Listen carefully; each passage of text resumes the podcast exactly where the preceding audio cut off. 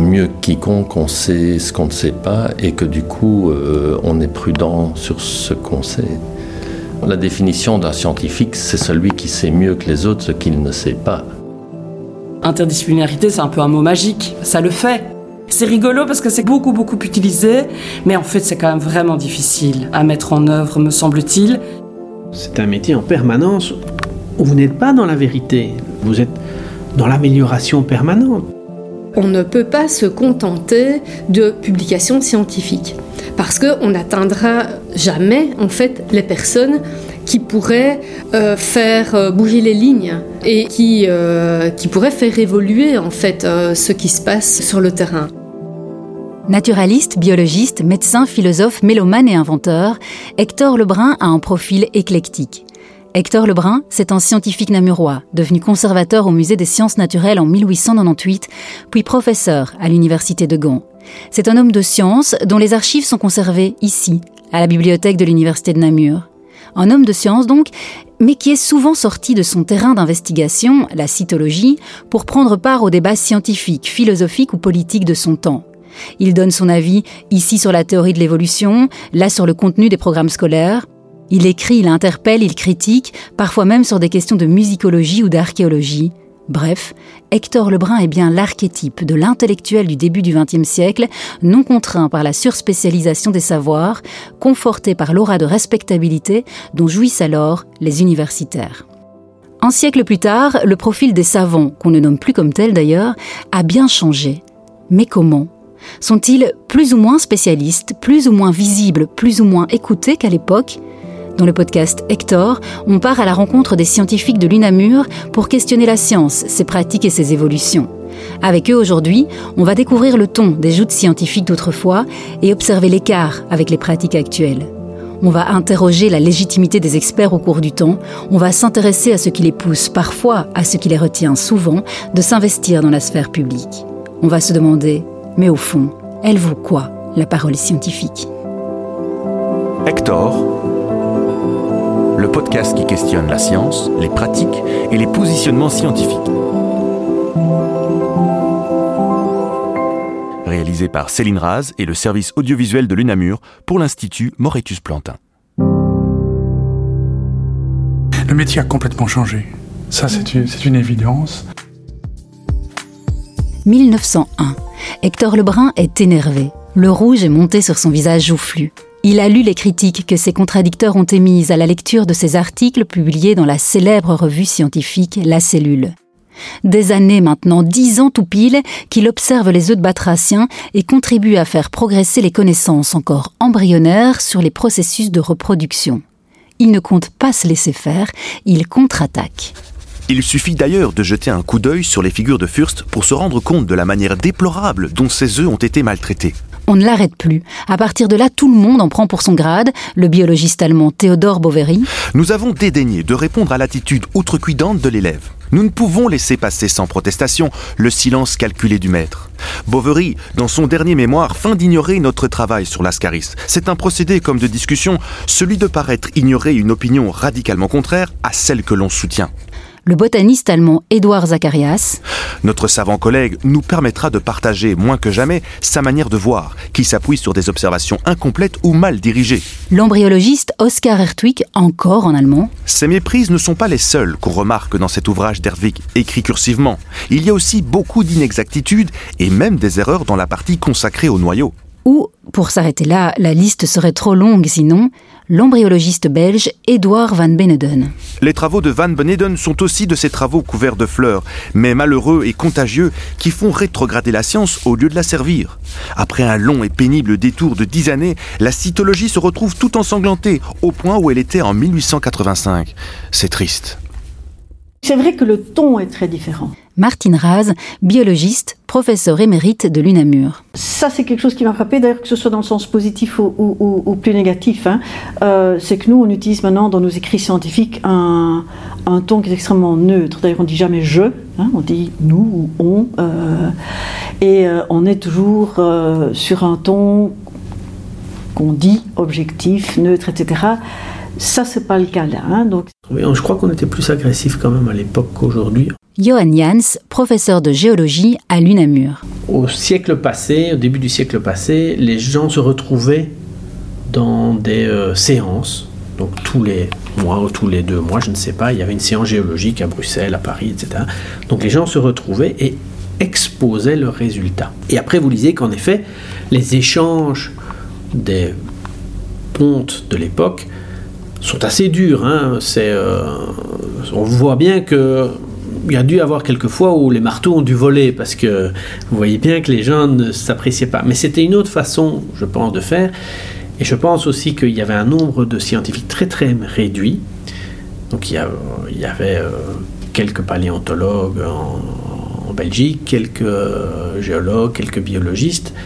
Ça pouvait amener à ce que les conflits personnels se développent. Aujourd'hui, euh, il y a tellement, tellement de scientifiques, pense pas qu'il y ait le temps pour commencer à avoir des conflits personnels euh, liés à la science, évidemment. Il me semble en fait que quand on relit euh, Lebrun et ses joutes, euh, ses attaques vis-à-vis de collègues, euh, ça s'inscrit aussi dans une époque. Anne Roukens, professeure d'histoire à l'UNAMUR. Quand on lit les journaux du début du XXe, quand on voit les débats parlementaires, ben c'est beaucoup plus acerbe. Donc je pense que ce discours scientifique un peu plus musclé, il est à resituer dans un contexte.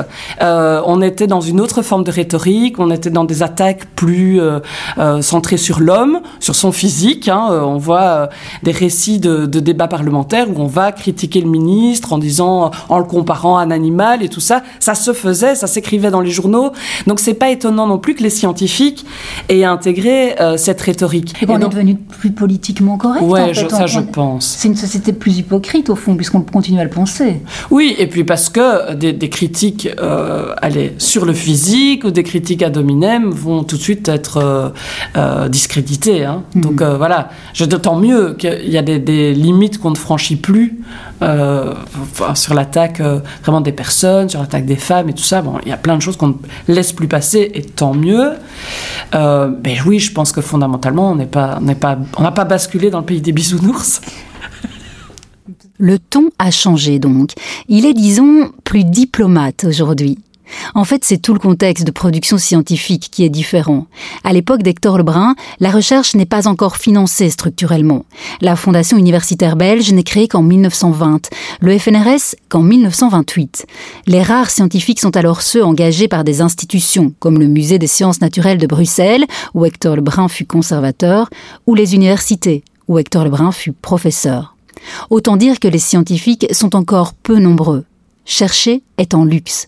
Avant la Première Guerre mondiale, il n'est d'ailleurs pas rare que la recherche se fasse sur fonds propres. Seuls ceux qui ont des finances peuvent faire avancer la science. Éric Muraille, immunologiste et biologiste, chargé de cours à l'UNAMUR. Si on prend l'exemple de Darwin, qui est bien documenté, il n'a jamais été payé toute sa vie. Euh, il avait une rente, parce qu'il était fils de bourgeois. Et donc, il a vécu de sa rente, et c'est jamais quelqu'un qui a travaillé dans une optique de, gagner de l'argent, d'avoir des prix ou quoi que ce soit. Et donc, quand il a accepté des, places à l'académie, c'était purement honorifique. Et donc, on n'était pas du tout dans la, vision professionnelle de la science, où on fait de la science pour gagner de l'argent, ou même pour prendre des brevets, ou ce, genre de choses. Euh, et la plupart, en fait, des, scientifiques, euh, des pionniers, je dirais, étaient des gens ou de la haute bourgeoisie ou des nobles. Il y avait énormément de nobles, euh, tout simplement parce que eux avaient les moyens d'avoir cette, cette carrière. C'est très tardif, là, la professionnalisation quelque part de la science et surtout la démocratisation de l'accès.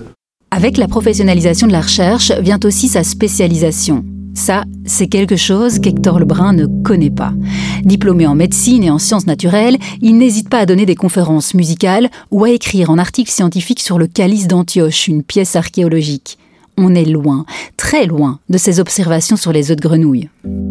Alors, à l'époque, justement, déjà au niveau recherche scientifique, euh, il n'y avait pas de spécialité. Il y en avait un peu, j'irais c'était très courant d'avoir des gens qui étaient à la fois biologistes, physiciens, mathématiciens, qui en plus étaient romanciers, qui faisaient de la musique. Et donc à l'époque, les, experts étaient effectivement des gens qui étaient des lettrés, qui avaient une connaissance euh, livresque, philosophique, et une connaissance scientifique. Enfin, moi, je serais curieux de vivre cette époque-là. Évidemment que leur savoir était imparfait, mais, mais ils avaient quand même une maîtrise de toute une série de, concepts qu'on ne retrouve maintenant pratiquement plus jamais chez, chez aucun individu. Donc, en avec l'expansion des savoirs, la, nécessité de se spécialiser, on a eu progressivement euh, les, scientifiques qui se sont systématiquement isolés dans des domaines bien précis de compétences, avec souvent des sous-disciplines. C'est-à-dire que si on veut faire un travail... Euh, Xavier Debol, professeur de biologie à l'UNAMUR. Un tant soit peu euh, original, il faut pouvoir se documenter, savoir l'état des connaissances, ce qu'on sait et surtout ce qu'on ne sait pas pour orienter les questions sur lesquelles on veut travailler. Maintenant, la masse de littérature est tellement importante qu'on euh, est obligé de se spécialiser pour avoir quand même une, idée de ce qui se fait sur un sujet. À l'époque, la littérature était probablement moins abondante, euh, moins accessible aussi. Je t'ai dit qu'elle soutenait sa thèse le 28 Je te l'ai dit, non ah bon hein Mais euh, une thèse sur quoi Sur... sur rien. Ah bah c'est bien, ça prend pas beaucoup de temps, ça. Mais non, c'est les chevaliers de l'an 1000 du lac des paysans. Non, non, Odile, c'est pas du tout ça. C'est pas du tout ça Bon, bah alors vas-y, c'est quoi Les chevaliers paysans de l'an 1000 au lac de Paladru. Bah, Qu'est-ce que j'ai dit J'ai pas dit ça Non. Au lac de Paladru Mais, euh... Excuse-moi, mais il y a des gens que, que ça intéresse, ce... Non, personne. Aujourd'hui, le profil généraliste des scientifiques est donc remplacé par des profils spécialistes qui se rencontrent dans l'interdisciplinarité. De plus en plus, on tend dans les universités aujourd'hui, je crois à l'échelle mondiale, à promouvoir une certaine pluridisciplinarité, interdisciplinarité, transdisciplinarité, vous mettrez euh, le mot que vous voulez. Johan Jans, géologue. Parce qu'il y, il y a des choses intéressantes à découvrir en reprenant cette approche naturaliste. Mhm.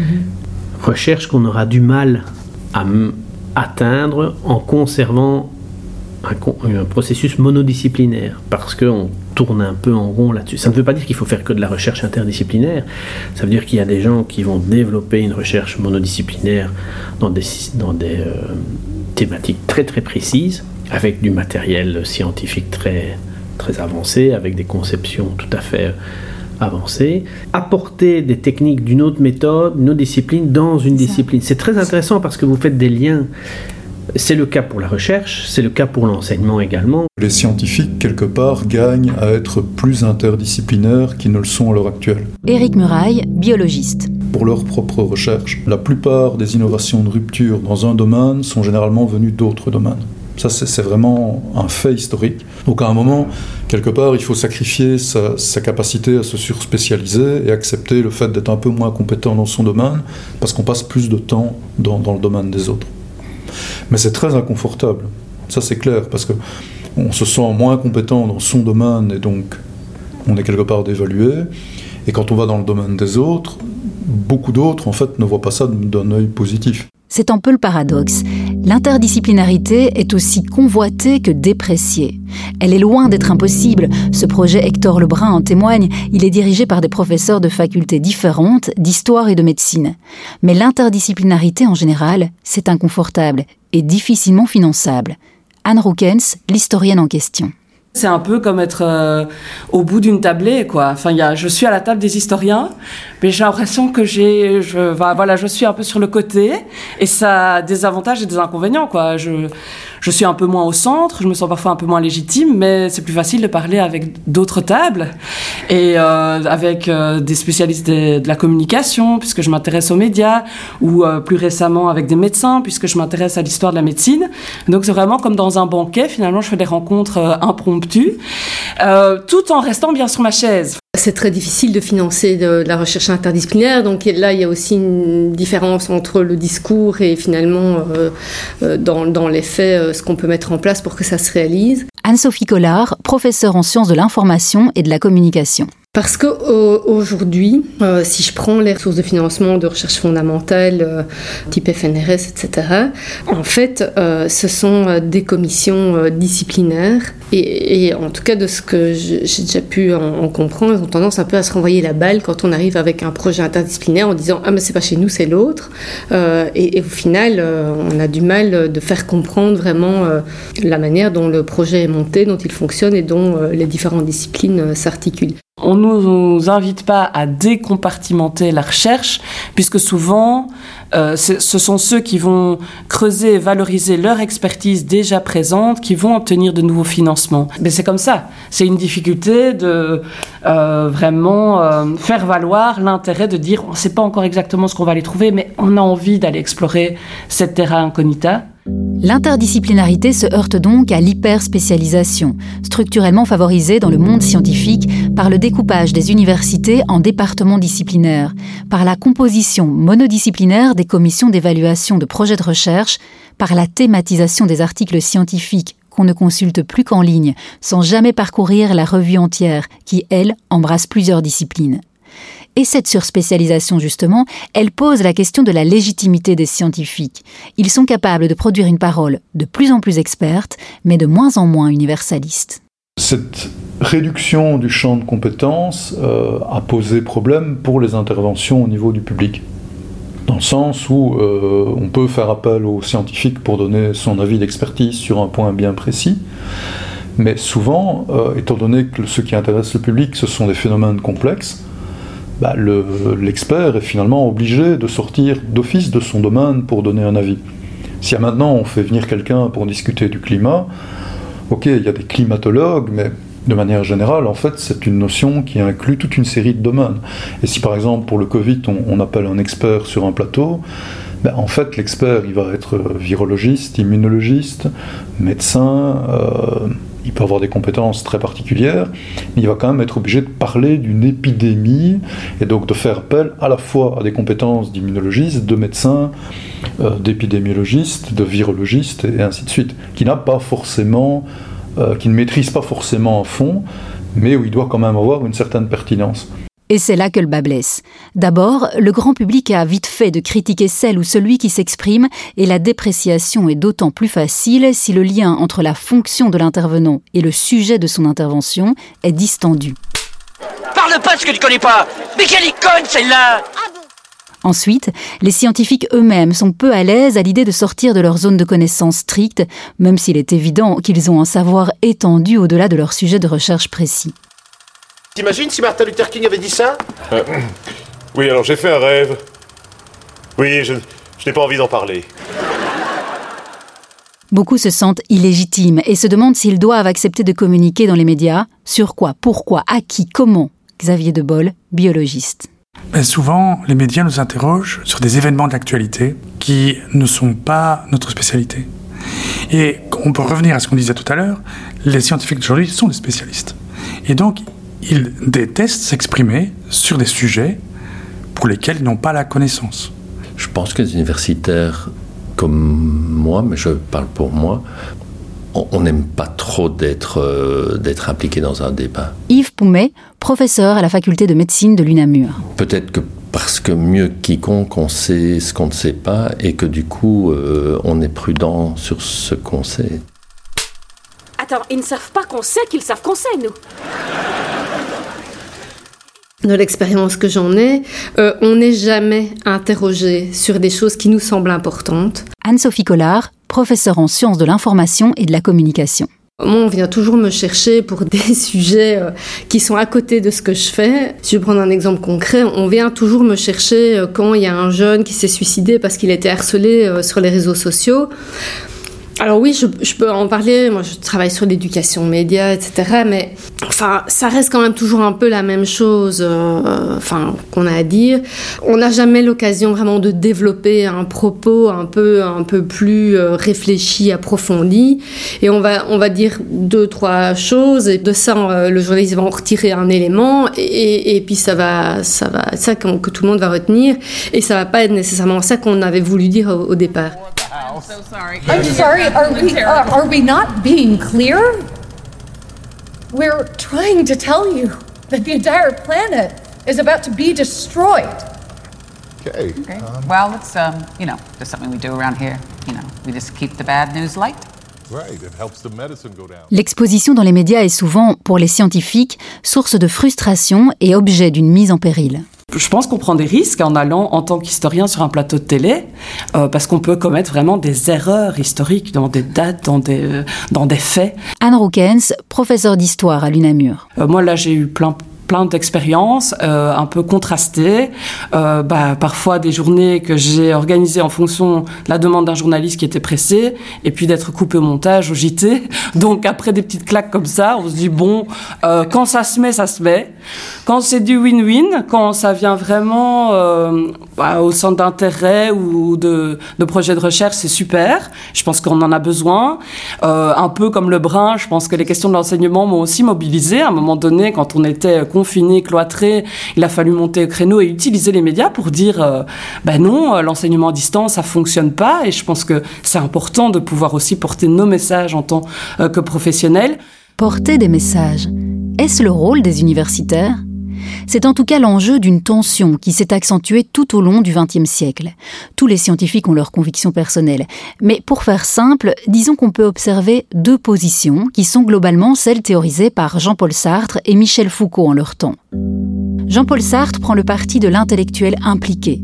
C'est une position plus courante dans le champ des sciences humaines qui consiste à dire que le chercheur ne doit pas être condamné à émettre des opinions sur ses seuls sujets de recherche, mais qu'il peut, qu'il doit même, en tant qu'universitaire, proposer un regard critique sur toute la société qu'il habite. Il a, de par sa formation, une certaine hauteur de vue qui doit profiter au plus grand nombre. Sartre résume de façon efficace sa position dans son plaidoyer pour les intellectuels. Il écrit L'intellectuel est quelqu'un qui se mêle de ce qui ne le regarde pas. On l'écoute. Un savant nucléaire n'est pas un intellectuel, c'est un savant, dans la mesure où il fait ses recherches. Le même savant, si tout en faisant ses recherches nucléaires, il s'aperçoit qu'il va faciliter par ses travaux les possibilités de guerre atomique, s'il dénonce la chose, c'est parce qu'il la sent comme une contradiction. À ce moment-là, il est intellectuel. Sartre a défendu le, concept de, l'intellectuel, notamment l'intellectuel militant. Éric Muraille, biologiste. Donc lui, quelque part, renouait assez judicieusement avec l'époque des Lumières, avec l'idée qu'un intellectuel, c'est pas forcément quelqu'un qui est neutre, qui est déconnecté de la société, c'est quelqu'un qui va avoir un avis, d'abord parce que tout le monde a un avis et qu'on ne peut pas faire abstraction de son avis, et ensuite parce que pour Sartre c'était nécessaire. Et donc pour Sartre, un intellectuel, c'était, ou un expert, c'était quelqu'un qui avait une expertise reconnue dans un domaine, donc il devait être reconnu dans son domaine pour avoir une légitimité, c'est ça qui lui donnait sa légitimité. Et ensuite, il allait communiquer avec le public, mais pas forcément sur son domaine d'expertise. Donc Sartre partait du principe que le fait d'avoir un certain niveau d'excellence dans un domaine donnait des qualités particulières à certains individus qui leur donnaient une légitimité pour s'exprimer dans toute une série de domaines. C'est clairement l'état d'esprit d'Hector Lebrun. Le biologiste est en touche à tout qui s'implique dans les débats de société. C'est avec ferveur, par exemple, qu'il milite pour défendre l'augmentation de la place des sciences dans les programmes scolaires. La discussion est politique. Il alpague, quand il ne les insulte pas, les classes dirigeantes. Il publie des brochures, véritables pamphlets, ancêtres de nos réseaux sociaux. Il envahit les colonnes des journaux dans ce qui ressemble un peu à nos cartes blanches. La polémique ne lui fait pas peur et ses adversaires lui reprocheront d'ailleurs, je cite, une courtoisie par trop relative et un usage un peu excessif de cet odieux verbalisme. En fait, s'ils avaient vécu à notre époque, les détracteurs d'Hector Lebrun auraient critiqué son ultra-crépidarianisme. Oh my god! Oui, c'est un mot fort compliqué, élu mot de l'année en 2021, qui tente à décrire ironiquement l'attitude qui consiste à pouvoir parler de tout, sans expertise, mais avec l'assurance d'un expert. Pour beaucoup, cette forme de tautologie manque d'humilité et de prudence une façon de penser qui rejoint celle de Michel Foucault, qui défendait quant à lui, face à Sartre, la figure de l'intellectuel spécifique, c'est-à-dire de l'intellectuel qui met ses compétences au service de la cité, certes, mais uniquement dans son domaine d'expertise particulier. Foucault considérait que dès qu'un intellectuel s'exprimait sur autre chose que son domaine particulier, quelque part, c'était de la malhonnêteté intellectuelle, et donc il, il, exploitait sa légitimité académique pour influencer le public et, donner un argument de, scientificité à des, à des positions qui en fait étaient soit morales, soit politiques. Des décennies plus tard, le débat reste intact et la présence des universitaires dans les médias est plus que jamais clivante. Anne-Sophie Collard, professeure en sciences de l'information et de la communication. Pour moi, on a une, injonction à être visible, à intervenir le plus possible dans les médias, euh, parce que ça profite à l'université aussi, hein, en termes de rayonnement, etc.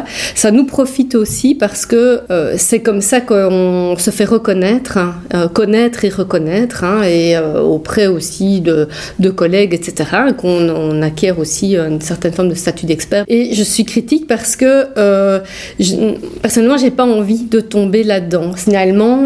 Fonctionner à la visibilité, c'est euh, être un peu euh, le reflet de notre société qui fonctionne comme ça, à la visibilité, hein, à celui qui va, être, qui va se montrer le plus, etc. Euh, c'est celui-là qui va être le, le plus reconnu. J'ai du mal avec ça, en fait. Je n'ai pas du tout apprécié, et je ne l'apprécie toujours pas, des experts qui à longueur de journée se répandent dans les réseaux sociaux et dans les médias. Frédéric Sylvestre, professeur de biologie à l'UNAMUR. Je trouve que c'est pas notre place c'est notre place à certains moments lorsqu'on a vraiment une valeur ajoutée à avoir une intervention médiatique. Donc vraiment, si on a une expertise particulière qui permet d'apporter un éclairage nouveau sur un problème, et à partir du moment où on garde toujours bien toutes les, réserves possibles. Ici, je trouve que beaucoup d'experts confondent un petit peu l'effet scientifique et leur opinion personnelle, et finalement, ça crée du flou aussi. Ce flou ne concerne pas seulement la figure de l'expert, le rôle qu'on lui donne ou qu'il aurait à prendre. De plus en plus, le flou trouble l'image de la science elle-même, tout entière. Les crises actuelles, celles du coronavirus comme celle du dérèglement climatique, rassemblent sur les plateaux de télévision des scientifiques qui ne sont pas toujours d'accord. Oui, mais qui croire alors? Face aux contradictions, une partie du public se cabre. Certains rejettent tout, les experts et la rationalité avec. Ils ne croient pas, disent-ils, au vaccin ou au changement climatique. Parce que tout ça, c'est magouille et compagnie, c'est politico, euh, je ne sais pas tout quoi, mais tu vois, c'est des... Côté scientifique, on s'échine alors à rappeler les bases. La science n'est pas une vérité, une croyance, ni même en discours homogène. La science est une méthode critique, complexe, lente, dont les résultats sont réfutables. Reprenons dans l'ordre. En fait, c'est une très vieille question. Hein. Nathalie Grandjean, philosophe et maîtresse de conférences à l'UNAMUR. En philosophie, le régime de vérité, ça date de Platon. Tu vois, Platon, euh, dans les dialogues, euh, la distinction entre vérité, connaissance, opinion, c'est un très, très, c'est un très vieux débat. Je crois que ça occupe, à mon avis, 30% euh, de la philo depuis qu'elle existe, quoi. Cette question de la vérité, de la connaissance, c'est une très vieille question. Quand Platon met en scène Socrate avec ses détracteurs, mais c'est les, sophistes, hein, les sophistes qui sont des, professionnels de la parole euh, dans, la Grèce antique. Ce débat est déjà, évidemment pas dans les mêmes termes, mais il est déjà présent, c'est à dire finalement qui dit la vérité, à partir de quel point de vue, et comment être sûr que euh, finalement on est face à quelque chose qui est vrai. Alors la réponse de l'Antiquité, évidemment, n'a rien à voir avec la réponse ni de la modernité ni de la postmodernité, puisque le régime de vérité n'a rien à voir. Mais la question est déjà posée parce que c'est une question éminemment politique, bien entendu. Le fait qu'un chercheur embarque toujours des biais dans sa science est souvent reconnu. Biais de genre, de nationalité, de classe, d'idéologie. À défaut d'être en quête de vérité, donc, le bon scientifique vise la véracité. Il conscientise les biais, il se sent minuscule devant l'immensité des savoirs, il accepte la remise en question. Mais la science n'est pas consensuelle. La science est... Euh, la science est des doutes permanents, donc on croit dans le public que la science, elle répond à la question. Johan Jans, géologue. La science est une recherche permanente avec des doutes, des erreurs, des milliers de publications scientifiques, des dizaines de milliers de publications scientifiques qui convergent vers des faisceaux de vérité, et encore le mot vérité n'est pas le bon.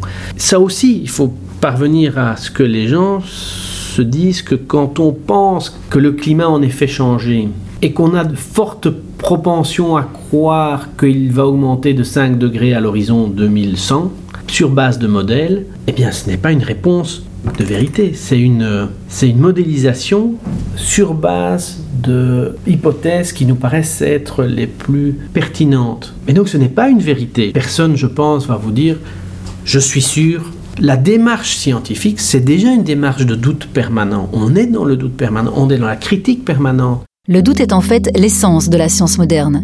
Une théorie scientifique est admise jusqu'à ce qu'elle soit, éventuellement, remise en cause. Autrement dit, les certitudes ne sont que provisoires. Voilà qui est déstabilisant. Autant scier la branche sur laquelle on est assis, non? Si le scientifique doute lui-même, il est peut-être normal que le public doute aussi, non? Surtout s'il a face à lui des experts qui se contredisent. Là, on a vu, les scientifiques n'étaient pas d'accord à la fois sur euh, exactement les conséquences, mais aussi sur les recommandations, etc. Et les, et les politiciens, les politiques en tout cas, qui essaient de savoir quel, lequel il fallait écouter. Ça, c'était à mon avis très intéressant et c'est quelque chose qui n'est pas suffisamment montré en fait. Parce que quand on vulgarise la science, on va toujours vulgariser finalement le message ultime. Voilà, les microbes, c'est quoi C'est ça. Le coronavirus, c'est ça. Mais on n'a pas montré en fait toutes les controverses qui ont fabriqué le savoir. Or, c'est ça en fait qui fait la bonne science. C'est toutes les controverses qui l'ont fabriqué. Donc ça, c'est un vrai problème, et je trouve que dans la vulgarisation de la science, on, devrait beaucoup plus dire ça. Hein, évidemment, vulgariser sur les résultats, hein, mais ça, c'est aussi, à mon avis, un problème. On est toujours focalisé sur les résultats de la science et pas sur les processus de la science. Copernic, Galilée, Darwin, Freud, ils ont tous suscité le débat au sein même de leur communauté scientifique. L'histoire des sciences est jalonnée de remises en question. S'il y a controverse, c'est que les avis divergent. Est-ce à dire que la science est une opinion et que toutes les opinions se valent? La science n'est pas démocratique au, niveau de sa méthode. Éric Muraille, biologiste. Donc on ne fait pas une compétition d'opinion où chaque opinion aurait la, même valeur pour déterminer ce qui est vrai. Donc il y a une manière de douter en science qui n'a rien à voir avec la manière de, douter commune. En, pratique, les, scientifiques ne, passent pas tout leur temps à douter, et surtout, ils ne vont pas douter de tout. Donc le, philosophe Wittgenstein avait cette analogie qu'on cite toujours et qui est vraiment très vraie. Si je veux que la porte tourne, il faut que les gongs soient fixes. Donc on doit toujours s'appuyer sur des connaissances quasi certaines pour pratiquer la, recherche. Donc si moi, par exemple, je fais des, observations en histologie, je ne peux pas systématiquement douter du microscope que j'utilise. Sinon, entre guillemets, c'est la paralysie dans la recherche. La science n'est pas une question d'opinion. La science est une question de faits, de faits qui, sont euh, analysés avec la démarche scientifique. Et la controverse, bien sûr, permet à la science d'avancer, mais sur le terrain de la science. Frédéric Sylvestre, biologiste. Les controverses scientifiques, elles ont lieu dans les journaux scientifiques, elles ont lieu dans les conférences, dans les congrès scientifiques entre scientifiques qui utilisent la même méthode, la méthode scientifique. Elles n'ont jamais lieu sur les plateaux de, télévision ou sur la radio. Ça, c'est juste de la poudre aux yeux et du racolage. Du racolage, soit de scientifiques qui veulent se faire de la, de la publicité, soit des médias qui veulent augmenter leur audimat. Donc oui, la controverse, c'est comme ça que la science avance, mais avec la démarche scientifique. La science n'est donc pas une croyance, et le doute ontologique qui la caractérise n'a rien à voir avec le scepticisme. Les sceptiques considèrent que les savoirs sont toujours chimères et illusions. Les théories scientifiques, elles, si elles sont provisoirement vraies, sont des descriptions du réel cautionnées par une méthode. C'est ça, la science, c'est avant tout une méthode, un ensemble de canons qui guident la production des connaissances. On reconnaît aujourd'hui une pluralité de démarches, notamment liées à une diversité de disciplines scientifiques, d'où la difficulté de réaliser cette fameuse interdisciplinarité, on y revient. Mais toutes ces méthodes, elles ont un point commun, la révision. Les résultats doivent être confirmés et validés par des pairs. that you're open to this scientific peer review process and you're not approaching this entire mission like like a businessman, you know? That, what did you say? I want to know if you're... Did you call me a businessman? You do own a corporation. You think I'm just a businessman? Your death was so unremarkable and boring. You're going to die alone. On parle de peer review pour désigner cette révision d'un travail scientifique par les experts de la discipline concernée. Cette procédure, stricte et systématique, pénible et sans doute imparfaite, est une norme sociale en science et actuellement le meilleur des garde-fous. Elle implique, autant qu'elle engendre, des consensus entre les spécialistes d'une même question. Oui, mais alors, pourquoi les négationnistes, les platistes, les créationnistes, les antivax, les climato-sceptiques, pourquoi trouvent-ils tous des scientifiques prêts à défendre leurs théories mais le problème, c'est que c'est comme partout, c'est qu'il y a des, personnes qui, qui, sont soit incompétents ou soit malhonnêtes. Euh, ou parfois les deux. Mais le, le gros problème, c'est que ces personnes incompétentes ou euh, qui sont euh, malhonnêtes, bien, elles ont une caisse de résonance disproportionnée par rapport à l'immense majorité des scientifiques qui, qui, n'ont pas, euh, qui, ont un avis tout à fait comparable à 99% de, de, leurs collègues. Mais, mais certains ont trop de poids dans les médias par rapport à d'autres. Parce qu'on peut lancer une controverse sur tout ce qu'on veut. Hein. L'évolution n'existe pas. Moi, je sais que je viens de Mars. Voilà. Bah, ok, c'est mon opinion comme une autre. Pourquoi est-ce que j'aurais pas le droit, moi, de lancer cette opinion et de discuter de ça? Je me mets sur un pied d'égalité avec quelqu'un comme Darwin qui dit qu'on descend, on a un ancêtre commun, etc. Tout ça, c'est de la foutaise. Moi, j'ai mon opinion. Donc, on met ça sur égalité et dans les médias, ah, chouette, voilà quelqu'un en contradiction, on va, on va lui donner la parole pour donner la parole à toutes les, les opinions. Et puis, on va avoir un biais en pensant que oui, ça doit être pris en compte également. Alors qu'il n'y a aucun aucune base scientifique là derrière.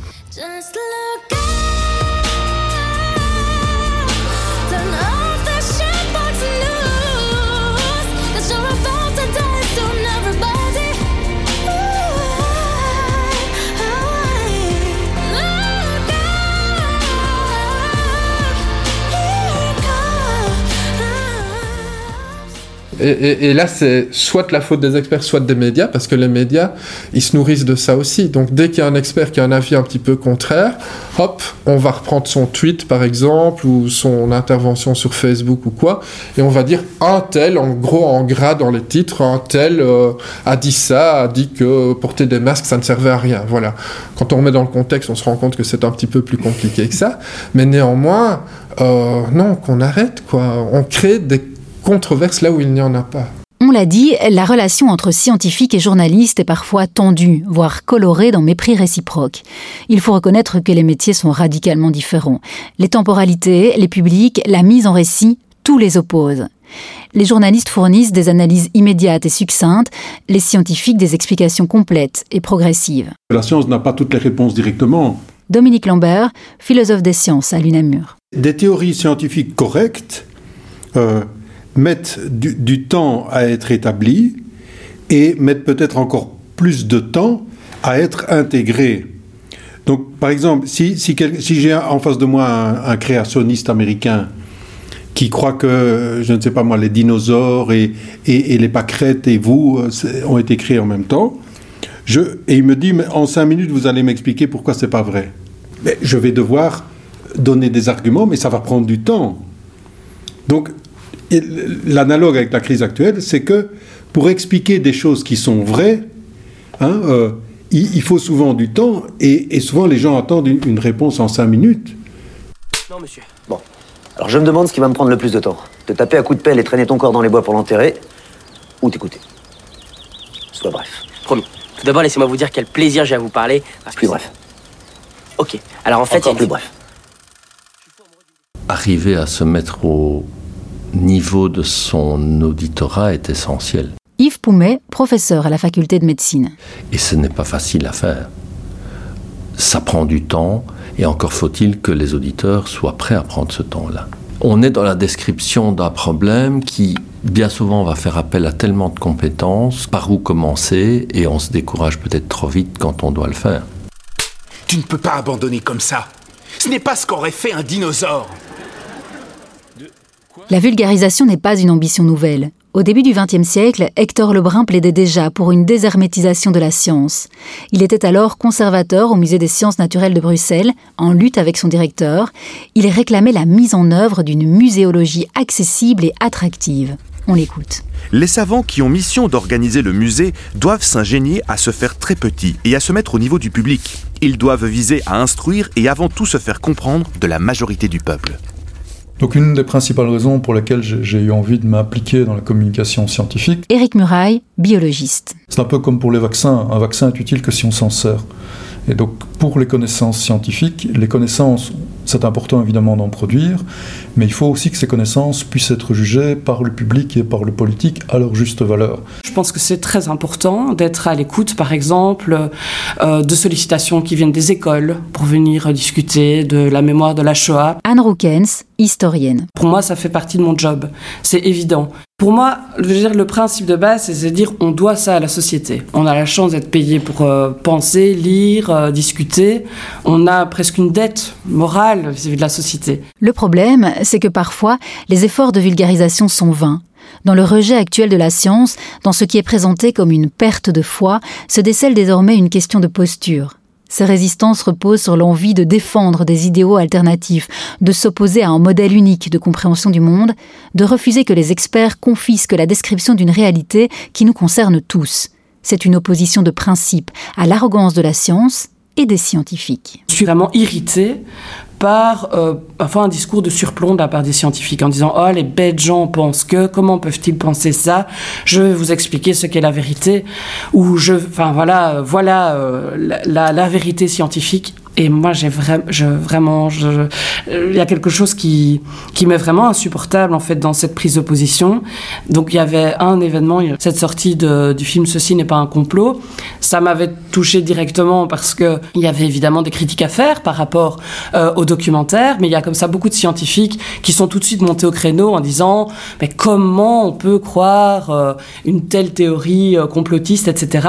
Et je trouve que là, on est passé à côté d'une des questions importantes que certains ont relevé quand même, hein, mais de dire il y a un malaise profond de, euh, de la société par rapport à ces mesures sanitaires qui tombent d'en haut, etc. Et donc maintenant, on parle beaucoup de l'adhésion du manque d'adhésion euh, de, de, la société. Et j'ai l'impression que parfois, ces prises de position des scientifiques qui savent et qui vont vous expliquer ce qu'est la vérité, ben, ça a vraiment un effet délétère. Le négationnisme pour les faits d'histoire, le dénialisme pour les faits de science, le complotisme pour les faits de société, toutes ces résistances sont imperméables aux arguments scientifiques car c'est parfois aux scientifiques lui-même que l'on résiste. Johan Jans, géologue. Est-ce que c'est pas une façon aussi de, considérant que la Terre est plate, de se mettre en opposition sur un sujet contre une personne ou contre une classe de la société, un type de société. Mais ça peut être le cas pour la Terre est plate, ça peut être le cas pour je ne vais pas me faire vacciner, ça peut être le cas pour euh, euh, l'évolution n'existe pas, c'est le créationnisme, et vous vous arc-boutez dans une position qui vous permet de rentrer en conflit pour une raison bien précise avec une partie de la société que vous n'appréciez pas. C'est par, parfois, peut-être souvent, ça qui fait que les gens aussi vont argumenter ou vont tenter d'argumenter une position qui scientifiquement est difficilement tenable. Donc c'est parce qu'il y a un rejet de la science complète. De la science ou des personnes qui incarnent cette science, qui, à leur passif, ont parfois aussi nourri ce sentiment, parce qu'il y a parfois des positions très très hautaines, euh, des professeurs d'université. Alors parfois je me pose cette question, est-ce que c'est pas ça aussi qui font qu'on qu'on continue à défendre l'indéfendable. Après, vous êtes pris dans l'engrenage, c'est-à-dire euh, si vous, pendant 30 ans de votre vie, vous dites la Terre est plate, mais vous êtes quasiment tenu à continuer de défendre l'indéfendable.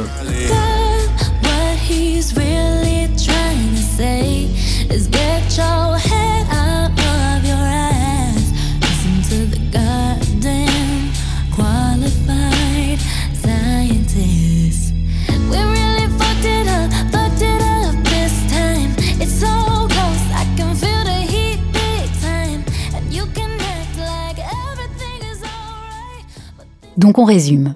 Au début du XXe siècle, Hector Lebrun n'avait pas peur de contredire vertement les biologistes qui avançaient d'autres théories que les siennes. Chacun publiait dans son coin, avec une liberté de méthode et de ton qui étonne ou détonne. Cent ans plus tard, la critique est toujours au cœur de la démarche scientifique, mais elle est dépassionnalisée et structurée par le peer review. Aujourd'hui aussi, les réseaux sociaux et les plateaux de radio et de télé ont remplacé les pamphlets et les brochures mais reste ce débat sur la visibilité de l'expert, sur le rôle que l'universitaire doit jouer au sein de la société. Parce qu'elle est appuyée par une méthode, sa parole n'est pas une simple opinion. Il n'en reste pas moins que la figure du scientifique polarise les questions de légitimité. Quand ce n'est pas le chercheur qui doute de sa pertinence à s'exprimer sur un sujet, c'est une partie du public qui remet en cause le bien fondé de ses interventions, allant parfois jusqu'à discuter la valeur même de la rationalité. En réalisant ce podcast, on a rencontré des universitaires que l'accumulation des connaissances a rendu plus humbles que dogmatiques. En se confiant ici, ils confirment que leur job, c'est aussi de communiquer entre eux et vers tous les publics. Ils le prouvent, la science, ça s'investigue, mais surtout, ça se partage. Hector, le podcast qui questionne la science, les pratiques et les positionnements scientifiques. Réalisé par Céline Raz et le service audiovisuel de l'UNAMUR pour l'Institut Moretus Plantin. Avec la participation de Raphaël Volon et Alexandre Rollman. Avec des extraits des films On connaît la chanson d'Alain René, Les bronzés font du ski de Patrice Lecomte, Fiston de Pascal Bourdieu, Don't Look Up d'Adam McKay, C'est arrivé près de chez vous de Rémi Belvaux, André Bonzel et Benoît Poulvorde, des extraits aussi de la série Friends et de la table ronde Le doute en levier pour la science du site The Conversation.